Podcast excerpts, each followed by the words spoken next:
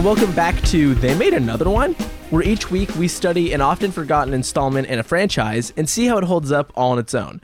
I'm one of your hosts, Corey, And I'm your other host, Liam. and this week we thought it would be a fantastic time to ring in the winter season. You know, it's not quite technically winter yet for all of you guys who are real sticklers for how the Gregorian calendar picks when seasons start. But, you know, it's December. It's been snowing where we are. It's chilly. You can see your breath in the air. If that ain't winter, I don't know what is, baby. And we thought, you know, what better movie? What's a better winter movie than The Thing. And lucky for us, there's a couple different things to choose from. And we are watching The Thing from 2011, which is directed by Matthijs van Heijningen, which I I have a pronunciation key in front of me. I still may have really botched that. So for our Dutch audience, sorry. It's written by Eric Heiserer based on the story Who Goes There by John W. Campbell and is a prequel to the 1982 John Carpenter film of the same name, which is based on the same story. And um, The Thing 2011 stars Mary Elizabeth Winstead, Joel Edgerton, Eric Christian Olsen, Ulrich Thomsen, Adewale Akinoye Agbaje, Jørgen Langhelle, and Kristofer Hivju, who may be better known as Tormund from Game of Thrones. And I'm mostly shouting him out because who doesn't like Tormund from Game of Thrones? And, uh, you know, in classic they made another one fashion, I guess it's the whole concept of the show that we do. This is filling in the shoes of a very prominent staple horror movie from a prominent staple director in a lot of people's eyes, the aforementioned John Carpenter. For anybody who doesn't know, it is a 1982 film which stars Kurt Russell, Keith David, Wilford Brimley, TK Carter, Donald Moffat, and a few other folks. And uh, Liam, I just wanted to kind of get what your familiarity is with um, the John Carpenter film and anything you might have known about this one going in. Well, I've seen the John Carpenter original um, a long time ago. Uh, I don't remember much about the circumstances. I think I was in my high school bedroom and I watched it on my laptop on a really dark night. It's probably one or two in the morning. The laptop was all close to my face. Uh, had some headphones on. I thought it was awesome. Uh, I like winter. I like winter movies. I like movies that all take place in one setting. I like movies that have a ensemble cast and I like scary stuff. And so I thought the movie was really great. And I haven't checked it out again since. Um, I think part of the reason is because I don't want to watch it when there isn't snow on the ground. And then when there is snow on the ground, you know, I end up watching so much other stuff or not enough stuff. And I just, I don't get to it. So hopefully this year I will check it out again because I think it's a really great movie. And I know um, a lot of people think it's a really great movie. You know, a lot of people say this is the best horror movie out there. Um, you know, I've heard that quite a few times. It's, it's the number one best. Uh, and I, th- I think that's uh, that's really cool. And so I would, I would love to check it out again. Uh, but I've just seen it the once, so I know that I like it, but I didn't have a lot to compare this movie to besides the central premise and knowing that I liked the first one. And what I knew about this movie going in was that I had seen it before. I, I saw this one in Oh. theaters when it came Oh. out um, Okay. in 2011. I saw it with uh, a group of friends, some really close friends who I uh, still live with nowadays. and so, you know, I, I told him that I'd seen this one again, and we had a nice little walk down memory lane about what he remembers and what I don't remember because I really didn't remember much about this movie. I knew Mary Elizabeth Winstead was in it, and I knew the dude from Not Another Teen Movie was in it. He plays Adam in this movie. And I- Oh, I, okay. I- I, need to stop you real quick. That Yeah. reference is impenetrable to me and will possibly be to most people. So, what is that? What is not another teen movie? Oh, it's a it's a comedy from 2001, I think. It's it's one of those spoof movies, sort of a la scary movie. Um, But worse. where it just it just par no, it's it's actually probably the best Oh, so this isn't this isn't like epic movie or like whatever. no, no, no, fuck? and this and this is far before uh, those movies started Oh, okay. happening, right? Sure. You know, um, this came out like right after Scary Movie, but it doesn't feel like a knockoff. It's it's one of those cases where it just feels like two people got sort of the same idea at the same time. yeah. Um, It's like it- White it- House Down and Olympus has fallen. Clearly, two Yeah, yeah, people yeah. with the same And it idea at the same time. it parodies teen movies. So the the central uh, conceit is it's a uh, she's the man. No, sorry, she's all that. It's a she's all that parody. But then there's a bunch of other stuff in there, Breakfast Club and American Beauty, and um, it's a really great, really great film. It's super, super funny. Um, honestly, one of the funniest movies uh, I've ever seen. I really love it, and the leading man in it is um, Captain America the dude who went on to be Captain America. Oh, nice, Chris Evans. He's the, he's the main guy, yeah, and he's really funny, and uh, it's, it's just a blast of a movie. And Adam uh, from this movie is in it. He's super funny in that, and That's so I can Eric recall Christian Olsen for the people tallying at home. him. Yeah, and so I can recall seeing this movie in 2011, and I spent most of the film trying to figure out where I recognized Adam from. And I don't remember if I figured it out in the theater or if I talked to some friends afterward and we got it. But um, that's really all I took away from this movie uh, eight years later is that those two actors were in this movie. And other that, other than that, I didn't remember a whole lot. I didn't remember uh, particularly liking it, but I didn't remember disliking it. You know, it's just one of those movies that uh, I saw in the theater during my lifetime. Um, and I was excited to check it out again now that I'm a bit more into movies and uh, you know I can I can really I, I don't watch them as passively anymore. And um, I can also watch a movie for the first time again. You know it's that's exciting. I don't get to do that a whole lot even with movies that I've seen prior to 2011 only one time. Other movies stick with me more than this one and this one really kind of just uh, slipped through the cracks of my brain and so I was I was excited to check it out again. That's awesome, man. You know, I haven't really had that many opportunities either where it feels like I'm legitimately getting a second crack at something. But this seems like as good a movie as any to give that opportunity to because it has a bit of a reputation, but it's something that if you don't really if you weren't there for like the critical reception of it in 2011, you wouldn't really have a whole lot to think about it one way or the other. So you can yeah, I do. I in- do remember this. I remember uh, this was back in the day where after I saw any movie, I would peruse the IMDb message boards for hours, and I, I can remember the uh, the response to this one. Oh yeah, I uh this one for me just kind of it basically it didn't exist to me when it came out cuz like we've talked about a couple times now, I didn't watch horror movies for a really long time. So like this coming out would have just like to 14-year-old me just like wouldn't have mattered because I wouldn't have gone to see it. So it's just kind of like in one ear out the other. Um, but that said, uh, when I did finally realize that, you know, like horror and suspense was something that I liked and I was getting more into film, like you're saying, and kind of had directors that I liked and whatever. As we mentioned, well, like I had directors and like I just know like who I they got are. into film and you know all Well, that 'cause, shit. like- Like, I, I watch the movies. I don't want to bore people because they've heard us talk about it before, but like over the years, I got a lot more into film than I was. And uh, I think I've mentioned John Carpenter several times on this show. I fucking love me some John Carpenter. And uh, this was one of the first John Carpenter movies I saw. When I started getting into horror, it was one of the first big horror movies I remember checking off my list. And I've actually written about this movie before because the first time I watched it was for a film class because I was in the film class. no, it was for an assignment. I was programming a series of screenings that all had like the same thematic connection. And um, I chose to do one about paranoia in cinema. And I I had The Thing, and I had the Coppola movie, The Conversation, and I had something else. And I don't remember what the other movie was, but I, I watched The Thing finally because I was going to write about it. And uh, it blew my fucking mind.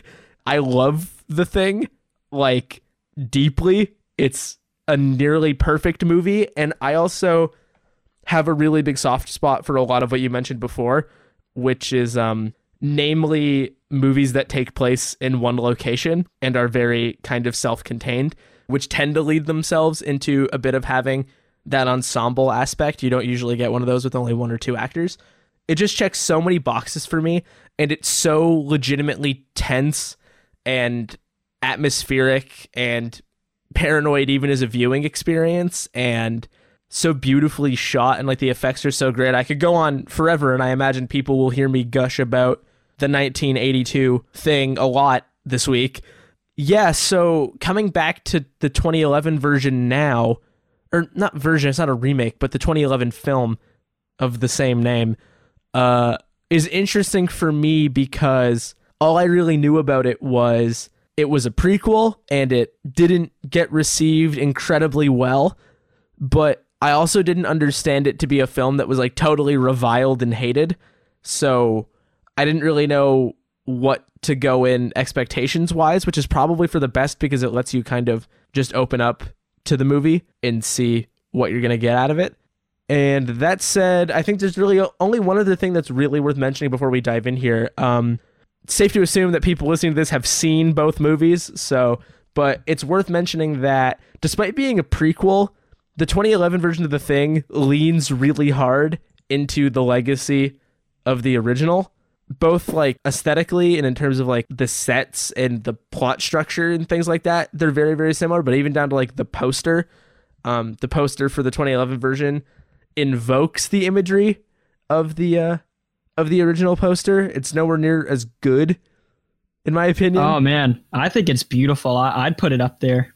I think it's cool. I think I'm just. I freely admit that. Uh, I think I just like the other one too much. you know, like because mm. the other one is so good, and it's also got like some color, which is nice. But the fact that the face is just like this, like blindingly bright, unreadable beacon, and everything sort of glistens like ice and snow and it's reflect refracting all this light. It's super tight. Either I mean both movies got good posters. We can start there if we want. But uh Liam, what did you think about uh The Thing 2011?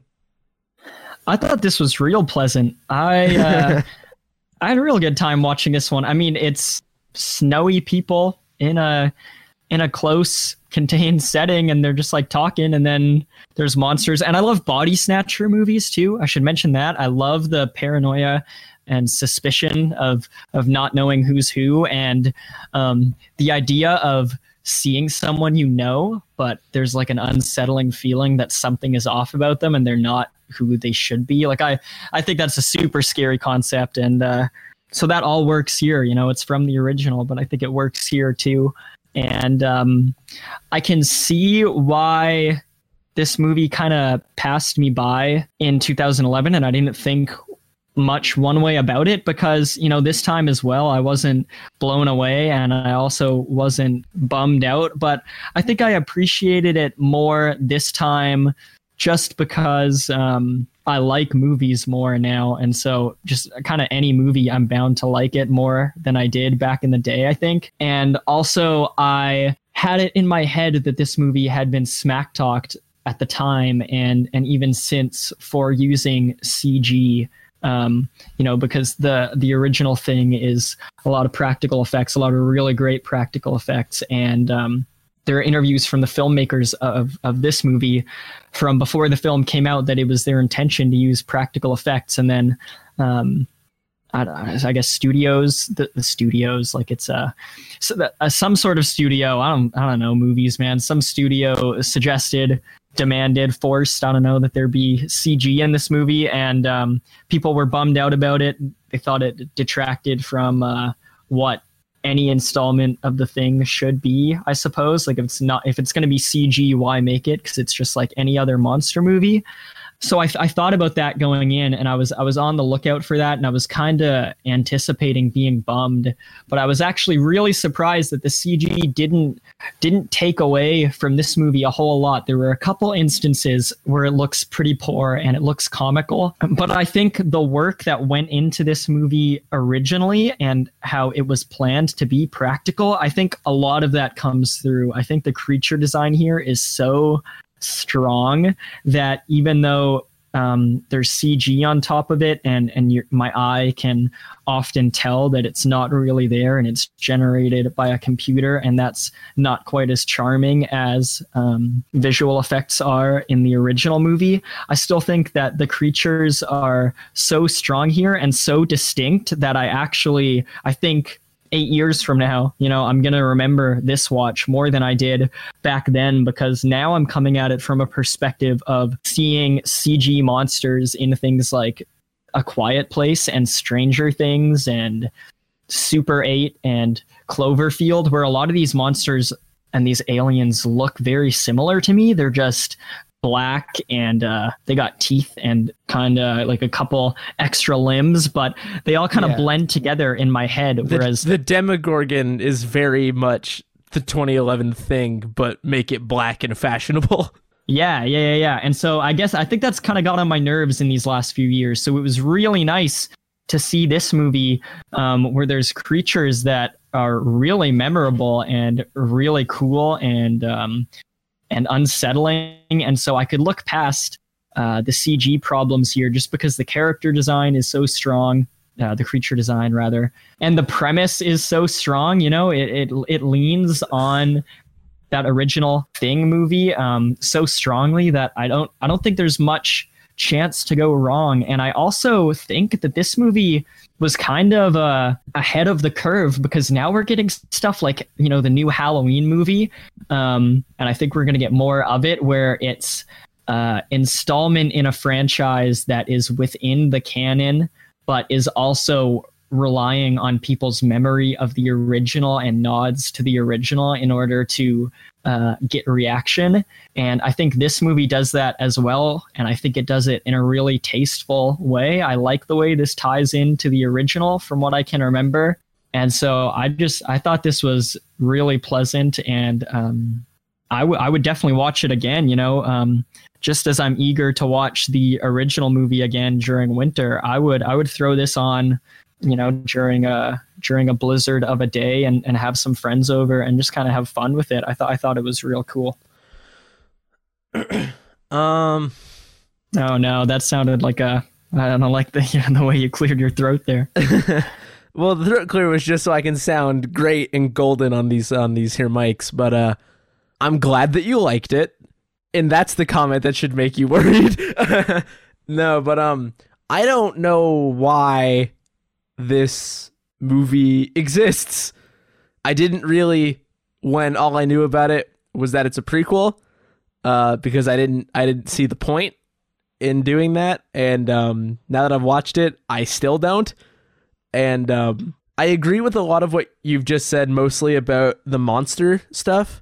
Um, I expected that to look a lot worse than it does. It has its moments where it's pretty jank, but like there are some. I'm thinking in particular when like the thing like fuses faces with Adam's face, and it's like that looks pretty good, honestly, considering it's CG that's like almost 10 years old. That's pretty impressive. This might just be my love for the 1982 film being an obstacle I can't get around, but this movie And, and and and you saw it the the 1982 film like fairly recently, right? Like it's still couple kind of locked in I, your memory from didn't a year or two ago. I, yeah, I didn't rewatch it for this. Um, I did click through it actually, um, just to refresh my memory because it's streaming, but I didn't have time to watch it. But um, I watched this movie for the first time like two and a half years ago right. and really loved it. So it definitely stuck in my mind really strongly. And it's so so I think there's a fine line between calling back to the original to get a reaction out of your audience and uh, relying on it to have anything in your movie. So much of this movie feels derivative of the John Carpenter film, but executed less effectively. That it gets really repetitive really quickly. And I think my other biggest complaint would be that there's far too much. I'm going to describe it as action sequences. And I guess mostly what I mean by that is there's a lot of moments where the the driving force isn't the interpersonal dynamic and the paranoia and like people talking through what they ought to do and there's a lot more flame throwing things and shooting things and like yelling and like running around that I just think is less interesting than the interpersonal stuff.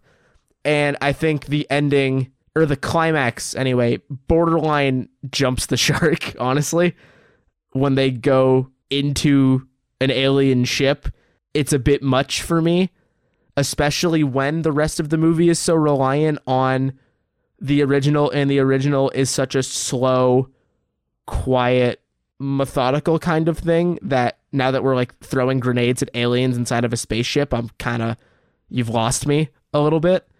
Yeah, it just kind of rubbed me the wrong way. I don't think it's like terrible or anything. I don't know if it necessarily deserves the reputation that it has. I wouldn't watch it again. If I want to get this experience, I'm just going to watch The Thing. That doesn't help. When I if I want this experience, I'll just watch The Thing from 1982. Um I feel like I don't know why we got this mostly, and that's something that I'm still trying to figure out. Um, well, I think we got this because it's uh because it's not a remake and because it, it didn't feel It may as um, well be, though. I don't I don't think so. I think that like you said there's a lot more talking in the original one whereas this one is more uh it's more of a it's kind of like Tron Legacy in the way it's like a it's like a typical action movie and like horror movie where you know one example is where the dude goes in to look at the alien the thing in the ice block and then a dude comes up behind him and is like boo and then he just goes he just goes It's and he so- walks yeah. away. and Um, then a couple seconds later, the alien jumps out. And then we also there's a whole lot of scenes in this movie where it's um it's kind of just like screenwriting 101 Yep. where um like like like uh like that trope of like uh you know it's quiet in here too quiet. Or um the sort of thing like um what are we what are we gonna do? Uh what's plan b? And then they go that was plan b. You know like that that stuff isn't exactly in here but there's She- a lot of Kate that sort of Lloyd, vibe. played by Mary Elizabeth Winstead, literally gets recruited like Mission Impossible style at the beginning of this movie. Where it's it's like a spy movie where like this mysterious dude shows up and's like, I need somebody with a particular set of skills. And she's like, Oh, how much time do I have to decide? And he's like, Right now. And she's like, Okay, I'll do it. And then we're like in a helicopter, and it's like, what the fuck are we doing? like, you know, see you can't get that in john carpenter's movie that's why this Good. exists I want fucking Kurt Russell pouring whiskey into a chess machine. um, and I mean, you know, I guess for anybody who doesn't know what these movies are about, um, in this case, Kate Lloyd is a paleontologist at Columbia, and uh, a bunch of Norwegian guys have found uh, something mysterious in Antarctic ice, and she's taken up with some other Americans to figure out what's going on there. And the thing that's frozen in the ice is an alien creature who is able to devour and then replicate cells. So theoretically, if it eats a person, it can replicate that person, and now you don't know if it's that person or the alien. And they have to try to figure out who's who while they're trapped during a storm on a secluded Antarctic base and try to stay alive and not succumb to the alien, which is functionally the same plot as the John Carpenter movie, except uh, instead of starting in the States, uh, the thing just runs over from the other base and comes to the American base, and then the same thing happens. More or less.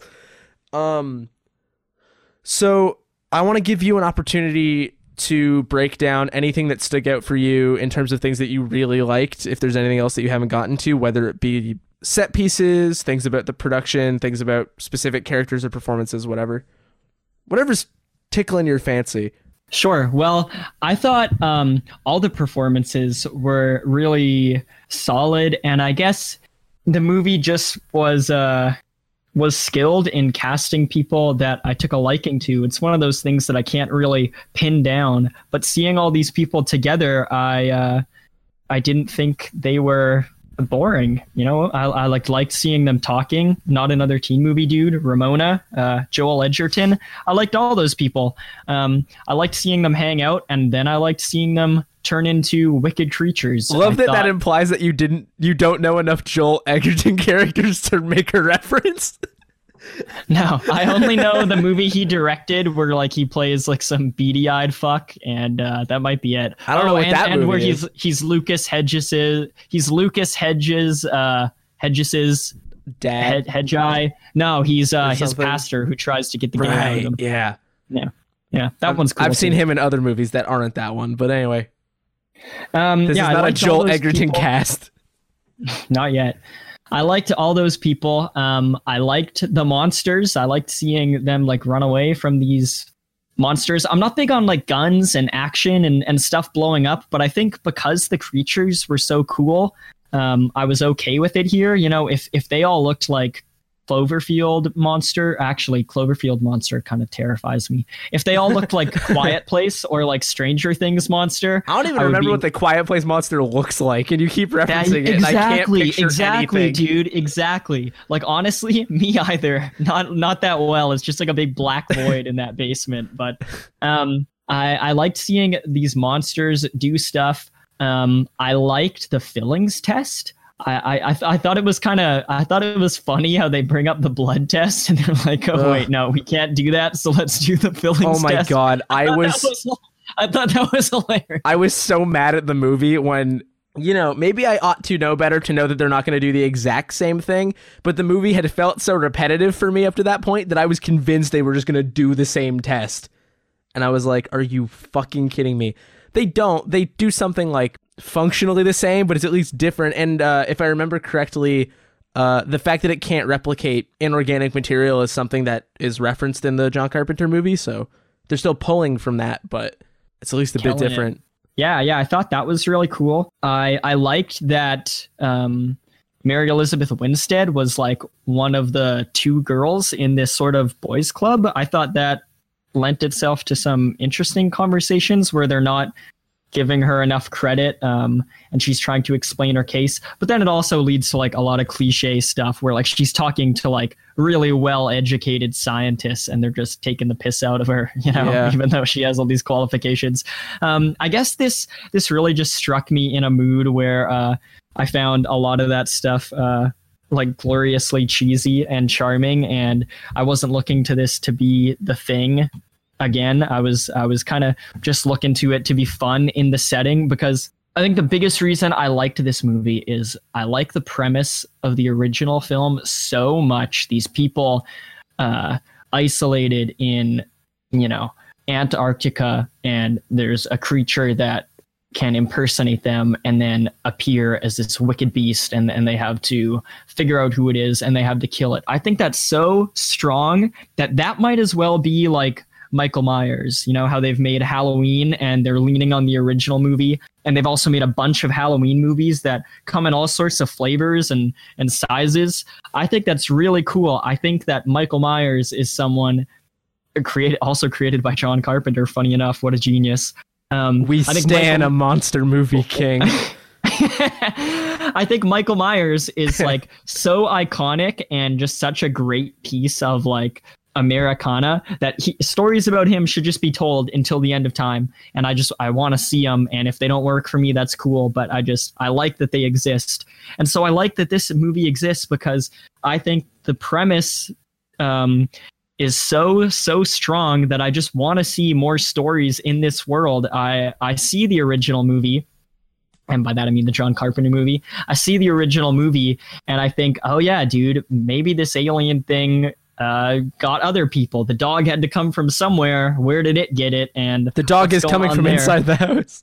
Yeah, and so I, I think this is this is just like it kind of lights up my imagination the same way um, the original film did. It's sort of that Ten Cloverfield Lane thing where it's just aliens are cool, and so I, I want to see how they interact uh, in other stories in the world. And uh, much like t- Ten Cloverfield Lane, I like want to see Mary Elizabeth Winstead throw a grenade into an alien's mouth and defeat it that way, I and then don't. sit in her car and ponder. You know. Um, is she in 10 Cloverfield Lane? Yes, and she does exactly that at the end of the movie. Oh, really? Well, now I know how that movie ends. I haven't seen that yet because I'm a bad person. Um, I get what you're saying completely. I think we're just kind of coming at this one from two different angles. I don't want the thing to feel like Michael Myers at all. Um, because that's not what the thing is about. Like, it's not about the fact that there's a monster there. It's about how people in an isolated setting deteriorate in certain circumstances and how like paranoia and tension ping off of people and that's what's really kind of causing their greatest problems is that they can't get their shit together and trust one another to try to come at this head on.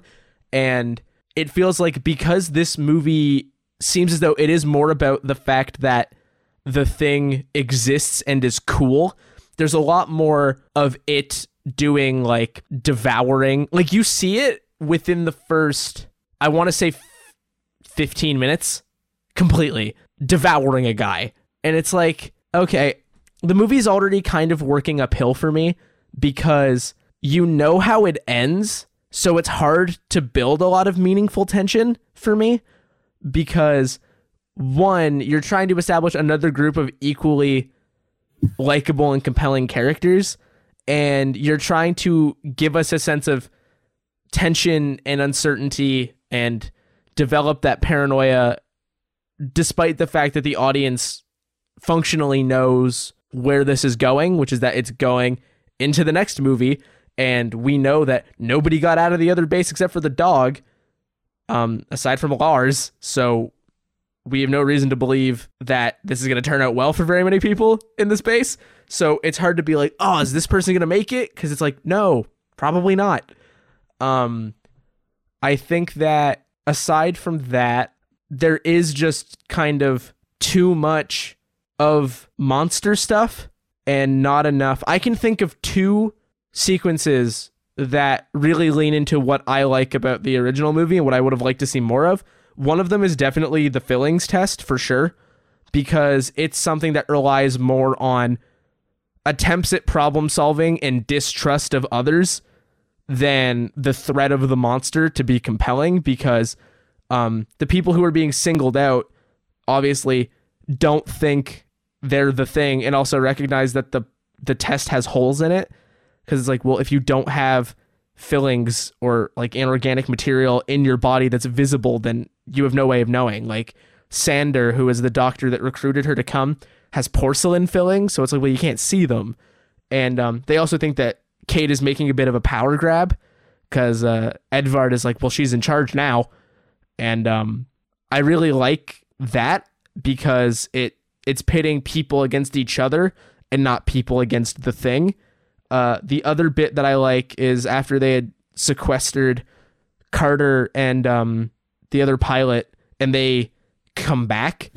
Uh, it's when Joel Edgerton's character tries to sort of take charge on his own, and um, they start sort of committing violence, and they end up killing one of the Norwegian guys, and they're just like, "Look, you don't trust us. Well, we don't fucking trust you guys either, because." It was with us, but it was also with you. So I was a lot more compelled by that, but I feel like there wasn't as much of that. There's also so many more people in this movie that it was difficult for me to get attached because a lot of the characters end up being sort of tertiary to the actual thing. Whereas I can't think of a character in the original that A, you don't get an immediate feel for, and B, that isn't in some capacity important it feels like this movie leans a lot on Mary Elizabeth Winstead's character taking charge and being like capital P protagonist. And on the one hand, I totally don't have a problem with that. Um, I like her character a lot. I like that we realize that she's able to be a lot more um, sort of take charge and self assured and confident and doesn't like take their shit. The Wikipedia page says that she's supposed to have similar traits to Ripley from Alien, and I, I can buy that for sure but that's at the cost for me of how much of the original feels collaborative where different characters are allowed to have different ideas and it's not just like the Kurt Russell power hour and it's not all MacReady um he's sort of an anchor point maybe but like you know you still get bits from Childs, and you still get bits um Wilford Brimley's character whose name I forget, and you still get bits from Moffat, and you know like these things kind of come around. I think it was just hard for me because aesthetically and structurally, this movie is so reliant on the original that the things that it does decide to change, I feel like it's changing for the worse. And it's taking that concept that's really, really good, but sort of not being able to see the forest from the trees and focusing in on the fact that the monster's cool and not the thing that I think works the best, which is the interpersonal stuff. Sure. Yeah. Um, I think the interpersonal stuff was my favorite uh, part of of this movie, uh, the fillings test in particular. But I was also um, I was also to, able to have fun with the other stuff, and I'm glad I did because uh, not liking movies isn't all that fun, and it happens. No, it's, a happened- bummer, dude. It happens quite a bit on this this podcast, unfortunately, and so I'm really nice glad this- you enjoyed this. Like, I really am for that reason. Because you know, like I watched this and I was just sort of like mildly deflated. And I was like, oh, I gotta go talk about this later now because I I have a dumb internet radio show. Yeah. Um, I think maybe this is kind of like uh this is like the Cloverfield to 10 Cloverfield Lane. You know, even though I, I just said that Mary Elizabeth Winstead throws a grenade into the mouth of an alien like a final boss um, in both movies, what you said about how you're more interested in the interpersonality of the characters and that the thing John Carpenter isn't actually that concerned with the thing and, and Yeah. being a monster Don't movie get me wrong; until it has its moments. Like a, an apparently dead thing cuts a guy's arms off. Like I get that it's there. It's just when I think about it, it's not the first thing I'm thinking about at all. Yeah, and that's the same thing with 10 Cloverfield Lane, where there's a there's the threat of something above ground, and then you eventually get to that point. But most of the movie is just characters talking in an enclosed space, and there's tension about who's good and who's bad, and what everyone's what everyone's intentions are. Um, and that's that's really notable. Um, but then the Cloverfield movie that came out before it is just like about monsters attacking New York City and people are Mhm. running around and they scratch very different itches. But I'm glad Yeah, we totally. have both, and uh, that's sort of what I'm feeling with this one. You know, to a bit of a lesser extent, I don't I don't feel as strongly about this movie as I do about either of those films, but um, uh, that's that's kind of how I was able to appreciate it. I, cer- I appreciate it. I certainly would have been more upset if this movie had really tried to do what the thing did again and just uh, Did it worse, probably. did it worse. Well, I- you know that's a really good point. That's something I should probably interrogate a little bit, honestly. Um, is that I'm saying I wish there was more of what I like in the first movie, but if I got that, would I actually want it? Right? Like, if this movie were just that, would I be happy? The answer is probably no, and I'd probably be complaining even more that it relies too heavily on the original movie. And that's difficult because that comes down to a matter of execution. And I think that that's where this movie kind of it's not poorly executed. I just found it very dull and I found it very dull aesthetically and I found it very dull um structurally because it felt really familiar. So I don't know if I would actually want something that's more like the John Carpenter film because then I would probably be like, man, this movie really had none of its own ideas. I think it's important for us to kind of point out that I just don't like what new ideas this is trying to bring to the table. I also don't think there's enough of them. But before I get into the aesthetic stuff, I want to talk about how the climax of this movie basically just it I'm going to preface this with it reminded me of a movie I haven't seen in a really long time. So if this comparison is way off base, sorry, and maybe you'll know, I don't know. Uh, the climax of this movie reminded me of Prometheus Oh yeah. a lot. Like really, really, really a lot. Something about the alien ship design is definitely part of that. There's some Giger y stuff going on for sure. Uh, with like weird organic like nets and she's like crawling through this thing. But there's also a lot of like metallic and round edges and whatever. But there's also a sense of scale to it. And there's also a sense of um, sort of entering a place where you don't really understand what it is you're dealing with, and then having an encounter with like a creature that you're unprepared for.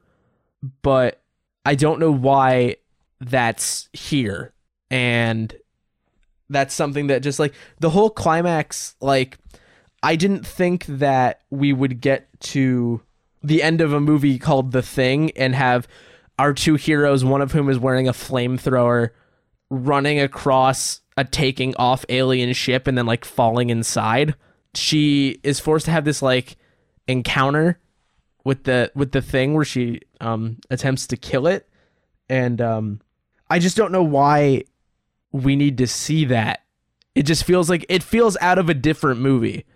I think the fact that there is this giant CG alien vessel and a big screaming wild grenade throwing climax sort of speaks to everything that I don't like about how they mobilize the thing in this movie because we get a lot of things of it like hunting and like looking around and I feel like the more you see it the less effective it becomes at scaring you for me.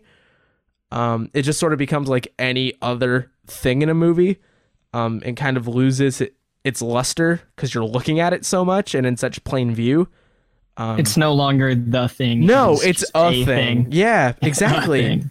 um It's a friggin' thing. yeah Uh, what did you think about that climax I remember being taken aback by it as it was happening. I thought, hey, this is uh, a lot less claustrophobic than the rest of the movie. This is that's like part a, of it too This is like a big climax. They're in a big open space, and they're and the part where they're like running along the spaceship and it's dropping out beneath them.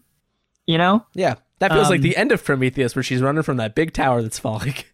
Yeah, and let's keep in mind this movie came out before Prometheus. Did it? Uh, Rid- Ridley Scott ripping off The Thing 2011? Question mark. Yeah, it did. what year did Prometheus come out? Look, 2012. In my movie, that that movie came out in my in my mind. That movie came out in like 2009.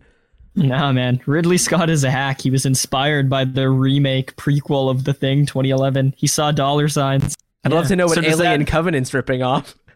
Yeah. So does does that uh, give this movie any credit now? Now that you know this came out before Prometheus, or you does that change your perspective at all? No, No. not even a little. Do you bit. like Prometheus? Um, I saw it in theaters, and I've only seen it once, which is why I was surprised it reminded me of it so strongly because I don't know why I remember anything about Prometheus. But um, I don't. I don't remember having a strong opinion on it. I saw Prometheus before I saw any Alien movies, so like I didn't know what the fuck was going on. Oh man, you they made another one yourself. Yeah, dude, I didn't watch horror, right? So like that was weird for me because I didn't know what the fuck was happening. Did you know that it was related to yes. alien movies? And I knew and I knew generally what those movies were about. I just hadn't seen them. So like So what brought you out to it? uh we all went to go see it. Like my family went to go see it. Well, it's cute. Yeah, it's it's all right. It's a good time, but like yeah, so that was just why that was weird. I don't know why that that's um a reference point that's sticking in my brain. Maybe that means we should do Prometheus on this show. That that's a good candidate. Give me a chance man. to talk about it. Yeah, I will. Uh, I'll stifle my thoughts until then. But I've also seen that movie. Yeah. So this climax, I was I was taken aback that we were now in a big open space, and now this movie that had already been differentiating itself from the original thing, while also walking the line of the original thing and and uh, dipping into that exact narrative very occasionally. This is this is when it breaks off and is something different. And There's two sets thinking- of footprints in the snow, and then Yeah. sometimes there's only one set of footprints, and that's when the first movie carried this movie. Yeah, yeah, yeah. and then th- those paths eventually diverge, and that's when one of them runs across an alien spaceship.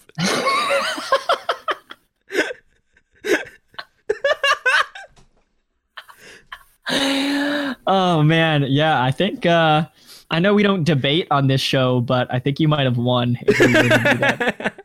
Thanks, man. um, yeah, I was thinking that this isn't this isn't claustrophobic anymore, and this is this is kind of a bummer. But then I thought about it for a single second longer, and I was like, oh hey, I wasn't actually feeling that claustrophobic before we got to this scene. Not really. Like I was just I was just appreciating cool monsters and stuff, and so um, I got over it pretty quickly, and um, and then we get right after that to uh, the the Lars face dude, right? Where he's versing Kate, and he uh, the Lars's face is on this big beast, and it looks like it's not absolutely. Lars. It's Sander.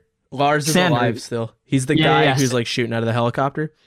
Right, right, right. So we get Sanders' face, and that looks like absolutely Ass. comical and ass and no good. And so I was thinking uh, this movie had kind of lost me Looks like at the end. But then, but then, but then the earring thing with Joel Edgerton. Oh fuck that! I hated that. I thought that was rad. I thought that that called back to they like lay it on so thick. We get a full on shot of his earring before they go down there. Yeah, Like yeah, it's like movie we know. You set this up with the fillings. Also- we can see that he has an earring. also ripped off by Ridley Scott in Alien Covenant. So I uh, haven't seen Alien I think- Covenant either, but I, I think there's something here. Um, but I, I thought that was that was kind of cool, and it was very like it was very 50s monster movie. You know, like Sure. final final twist, like very throwbacky. And then immediately after that, we get the credits that start rolling, oh, and it's then we get very abrupt, and then it, it's the connective tissue is intercut with the credits. I thought that was so cool. I really liked that vibe. I I thought thought, that was. I thought that was really okay, Corey. Thanks. Sorry. I thought that was. Uh, You're I right. it that was a mean thing for me to just say right away. I need to let you talk.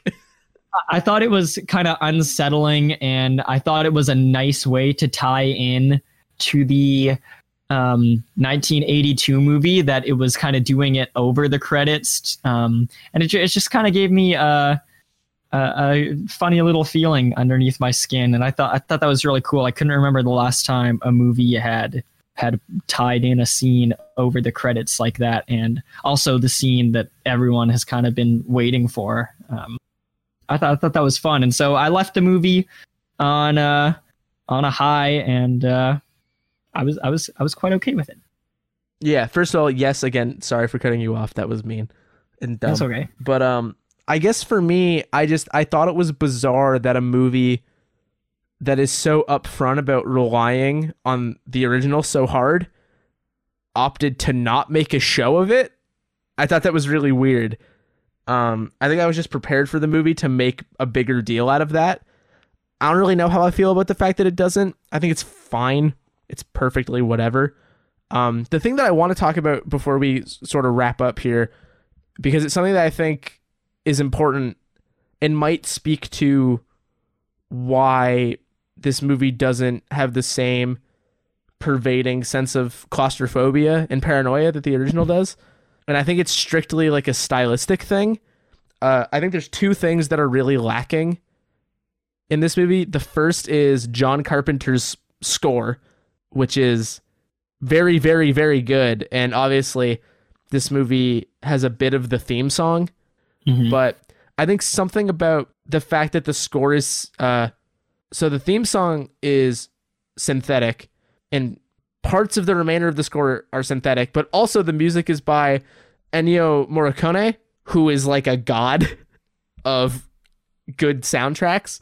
And I think the music in the 2011 version is like completely forgettable, but I think the music in the 1982 film helps develop that atmosphere that's not as prevalent here. Um, I think the other thing that uh really mattered for me is uh so this movie has a couple things in common with the 1982 film in terms of like how they're shot and presented. Obviously, in terms of production design, like this base looks and feels a lot like the base in the original to the point where they're like almost identical in sort of look and feel, which I'm sure is by design. Um, and there are some sort of stylistic consistencies. Um, one thing in the John Carpenter movie is that there's a lot of lens flare off of lights. Um, and I think that has something to do with the lenses that the movie shot with. I don't I'm not enough of like a technical expert to really get into that, but I think so there's a bit of that, but something that exists in spades in the John Carpenter film that this movie doesn't have any of his color. Outside there is a lot of color and also the away from the camp, especially at the night, is very dark. Like you basically can't see it. But instead of just being sort of like a muted grayish night, which I feel like this movie has a lot of, there's a lot of blue and purple and sort of red flare light mixing in that gives the outside a weird unfamiliarity um and an ominous sort of feeling um and a constricting kind of feeling that makes the camp feel more isolated. Because obviously in daylight you can just look and see how isolated it is but you can't see the distance and it's got this weird not totally natural color to it and that's paired up with again a partially synthetic score. I believe it's partially synthetic. I don't think it's entirely synthetic, but um, that adds to that sort of tension. But even inside, there is hints of blue coming through windows and through doors that really make the outside feel foreign and foreboding and alien. So that's part of it for sure. And I also feel like there's something about the way the interiors are shot in the original that are just tighter and closer together that add to that claustrophobia, even if color and music can't do that. Like even group shots feel very tightly put together, and you always have that ominous blue kind of streaming in. And I think that's what this movie doesn't have that might have given it a bit of an edge is just something stylistic that's unique happening. Um, to both differentiate the inside from the outside a bit and also just give something more for an audience member to latch onto to build that atmosphere because everything does feel very plain. Yeah, it is funny that this movie was made by the people who made it because uh, I can totally see studios wanting to give the thing another try. Um, and nowadays, uh, in the age of Twitter and big news headlines and big names being attached to big projects, I can imagine if they had announced a thing movie made by like Rob Zombie or something, people would be like excited at least by the prospect prospect of what that could mean. Whereas this movie was made by a dude who I don't think has done a movie since. And his previous And- directorial effort was in 1996. Right. So that that's the sort of thing that just makes me wonder like how movie studios work, you know. Um and I I just I would find it hard to believe that this dude just like gave the wicked pitch of this is how we need to Well- do a prequel to 2011 the thing, you know. He was going to direct the sequel to Dawn of the Dead from 2004. And then that got canceled. And according to Wikipedia, um, he sort of went around and was like, well, is there any like thing projects kicking around? Because uh, I would love to hop onto something like that. And the producers are the same for both projects. So he probably got onto the thing project because they felt bad about Army of the Dead falling through. Man, movie studios are so weird. The process of making movies is so weird that like all it takes is like a couple guys and like one person to just like be in with the right people and ask a couple questions and then there's like a movie in a canon that is watched by millions and might be like the only movie of that kind. You know what I mean? Like Yeah. as much as I say we're Why not this gonna, guy? that- like, Right. Like I, I think I think the thing is a really cool sandbox to play in, but I know it's not Michael Myers and it's not it's not going to be and I don't know if we're gonna get any more thing movies in my lifetime. Uh, you know, maybe maybe one. But Apparently, they happen not- roughly any thir- every 30 years. So let's check back in in the 40s and see how we're doing. right and so it just makes me think like yeah why this guy you know if he if we're only gonna have like four of these uh we're only gonna have like one more in john carpenter's lifetime at least like he was only gonna get one more and we got it and so it was it was this like that that kind of uh it's because he was so good at directing quote unquote promo trailers for Bud Light. I don't want to disparage him, this man. guy, but I definitely find it weird. it is weird and His and- debut directorial short film came out in 1996. The next thing he directed was The Thing. Yeah, dude, it's crazy. I would I would love to hear I would love to like listen to him on a podcast or something because yeah, I like this movie. Our Just- podcast. I, I dude, let's give it a shot. Um, I, I like this movie just fine, and when I watch it, I'm not thinking about like what could have been and and what ought to be and stuff. All, all, all I was thinking about is if I was having fun in that hour and a half, and I did. But but when I start thinking about it, I I do wonder like we could have lived in so many different timelines. Why is this the timeline? We live in, you know. Also, it was written by dude who wrote the Nightmare on Elm Street remake. Oh, no is, way. uh, just kind of funny. Yeah. Uh, and he went on to do Arrival. It's uh Oh, Just really? funny. Wow. Funny the way things work out, you know? Yeah. Fun the way it is. Yeah, and um, you know, I I think if I had it my way, we wouldn't have gotten another Thing movie. I appreciate what you're saying about how good the uh the premise is that it ought to get more like chances and more people trying different things with it. I just think that if this is the product that we end up getting, I if it uh, I could take it or leave it, but I'd probably leave it. Like, you know, I think we were perfectly fine with the movie that we had, and I think that the changes that we got here aren't necessarily for the better most of the time. Yeah, all in all, I had a good time with this movie.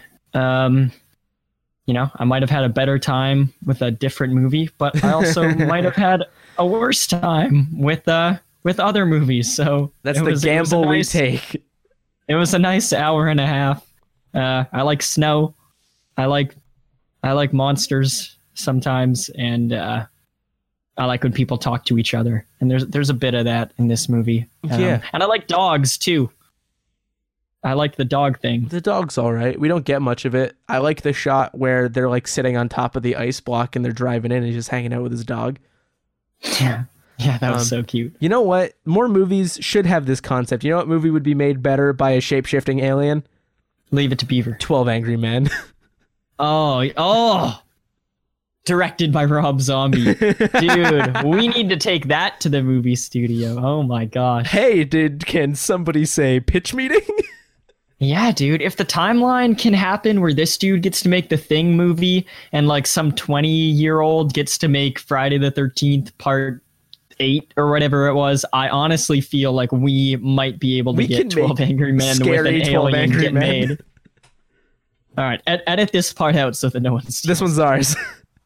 okay. Um, yeah, I, I like this movie uh, just fine, and I would say um, check it. Uh, uh, well, I mean, I, f- I feel like people would know if they want to check it out. If what not. we've already. said, if what Liam has said is interesting to you, check it out. If you're agreeing more with me, don't. That's a good litmus test, I think, because you at least had an all right time with it. so Yeah, yeah, that's fair. take the BuzzFeed quiz, which they made another one host or you. And if you get me, don't watch it. And if you get Liam, watch it. and with that, we would like to thank you once again for listening to an episode of They Made Another One. You can find us all over the internet on Twitter at They Made Another, which is all one word, on Anchor, Spotify, Apple and Google Podcasts, Stitcher, and basically every other podcast service on the planet as They Made Another One. You can reach us via email at tmaopodcast at gmail.com with recommendations for future episodes, questions, comments, and your pitch for what small ensemble movie should have the thing in it. Liam, where can people find you? You guys can find my film writing alter ego Graham the Haunted Marshmallow on Twitter and Letterboxd. My username is Graham the Mallow. and I am on Twitter at Mr. Corey Price. Um, this is the part of the episode where I would plug what we're watching next week, but uh, we don't know yet. So you can keep an eye on our Twitter or my Twitter, uh, wherever you want to check stuff out, and we will make sure that we announce what we're going to watch so people can be up to date. And we've got the next couple weeks planned out. We've got some really good stuff going into the Christmas season that we're excited about. So make sure you keep up. And uh, with that, we'll catch you here next time for more. They made another one?